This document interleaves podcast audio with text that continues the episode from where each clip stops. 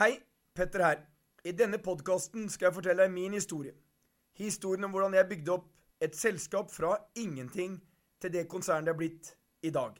Kalt Strawberry. Det har vært mange oppturer, og jeg har også hatt mine nedturer. Jeg håper at min erfaring kan hjelpe deg å nå din drøm. Takk for at du hører på meg.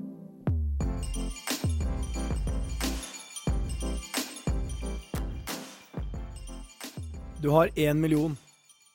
Hva gjør du? Betaler ned lån? Kjøper hytte på fjellet? Kjøper deg en Porsche? La oss si at du satser alt, putter alt tilbake i en investering i et selskap.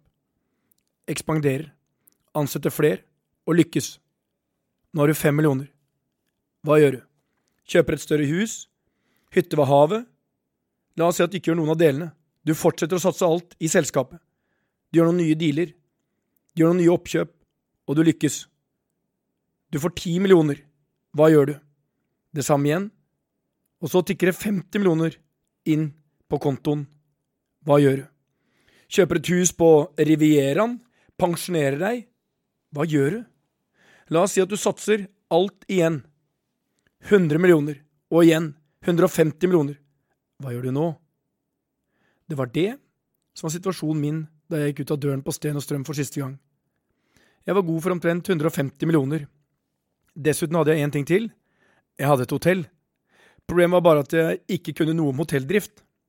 Ja, jeg kunne åpenbart pensjonere meg, eller jeg kunne satse noe av de 150 millionene. Begge deler var reelle muligheter. Men det fantes en tredje mulighet. Jeg kunne satse alt, og det eneste jeg klarte å tenke på, var hvordan jeg skulle komme tilbake. Jeg ville ha revansje. Hver dag den sommeren så padla jeg blindleia ved Lillesand. Jeg padla alt jeg klarte. Og mens kajakken fossa bortover vannet, la jeg planene for min retur.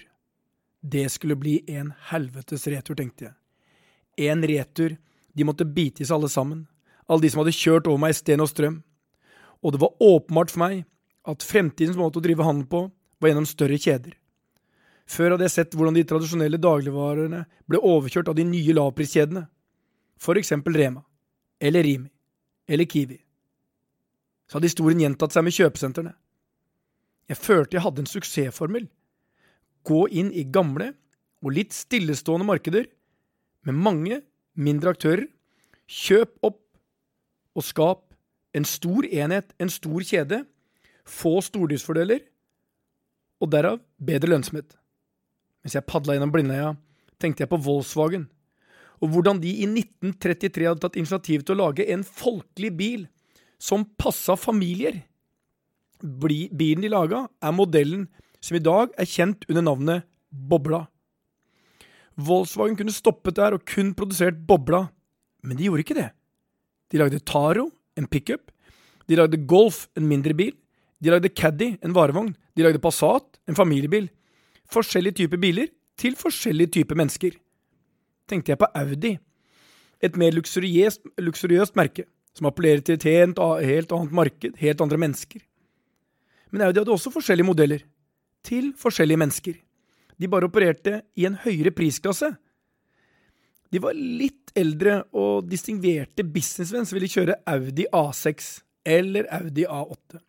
De produserte småbilen Audi A3, som konkurrerte med Volvo C30 og BMW 1-serien.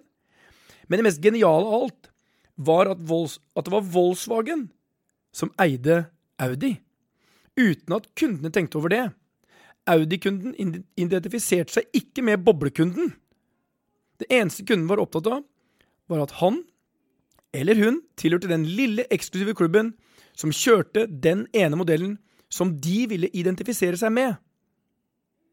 Samtidig besto alle disse bilene av mange av de samme komponentene, de samme tekniske løsningene, samme girkassene, motordelene, samme administrasjon, samme system. Hotellbransjen hadde grodd fast i gamle, utdaterte løsninger. Hver kjede henvendte seg til kun én kundegruppe. Scandic var kjeden for omreisende forretningsmenn som kom i sin Volvo. De var hotellkjeden for selgere som var ute på tur og tok inn på de litt slitne hotellene langs motorveien. Residor var hotellene for de dresskledde businessmennene, Rika var hotellene for turistene og litt tause, trauste konferanser. Men jeg, jeg ville skape et modernisert hotellkjede, en hotellkjede som kunne tilby alt, som i alt. Et multibrand-hus, ett brand for når du skulle på businesstur, et annet for når du skulle på ferie med familien, et for konferanse du planla med jobben, og et for litt rimelig overnatting når du skulle på jentetur til storbyene. Dessuten hadde de etablerte hotellkjedene begynt å forvitre. De var litt utdaterte. Rika satsa fortsatt tungt på bussturister som kom inn til Oslo, og som ble bussa gjennom hele landet. En utdøende rase, tenkte jeg. Residor flytta hovedkontor til Brussel, og kom til å miste nærheten med det svært lønnsomme nordiske markedet. Grunnfjellet i Residor, ifølge mange. Jeg så også en annen ting. Mange i hotellbransjen så ut til å være mest opptatt av hotellbygningene. Jeg var sikker på at det var en feilslutning. På samme måte som folk i data lenge var mest opptatt av å selge datamaskinen, og ikke det som egentlig var verdt noe, operativsystemene, innmaten. Innmaten i hotellbransjen er hotelldrift. Jeg skulle ikke kjøpe hotellbyggene. Jeg skulle kjøpe, eller overta, retten til å drifte, retten til å leie. Det vil si at jeg tegna leiekontrakter, gjerne med pensjonsselskaper, i 10-20-30 år. Jeg så at det lå en stor cashflow i driften. Og hvis vi klarte å drive multibrand-modellen, lå det muligheter til raskt skape et stort hotellkonsern. Vi skulle ganske enkelt bli best i Skandinavia på å drive hotell. Jeg trodde dessuten ikke at et hotellselskaps suksess handla om bygninger. Det koster mye å kjøpe bygg. Og de pengene, de hadde ikke jeg. Og jeg var ikke så opptatt av å eie bygninger, så det passa meg helt fint. Jeg var sikker på at det viktigste elementet for å gjøre drift til suksess handla om noe helt annet. Det handla om det jeg var opptatt av. Det handla om menneskene.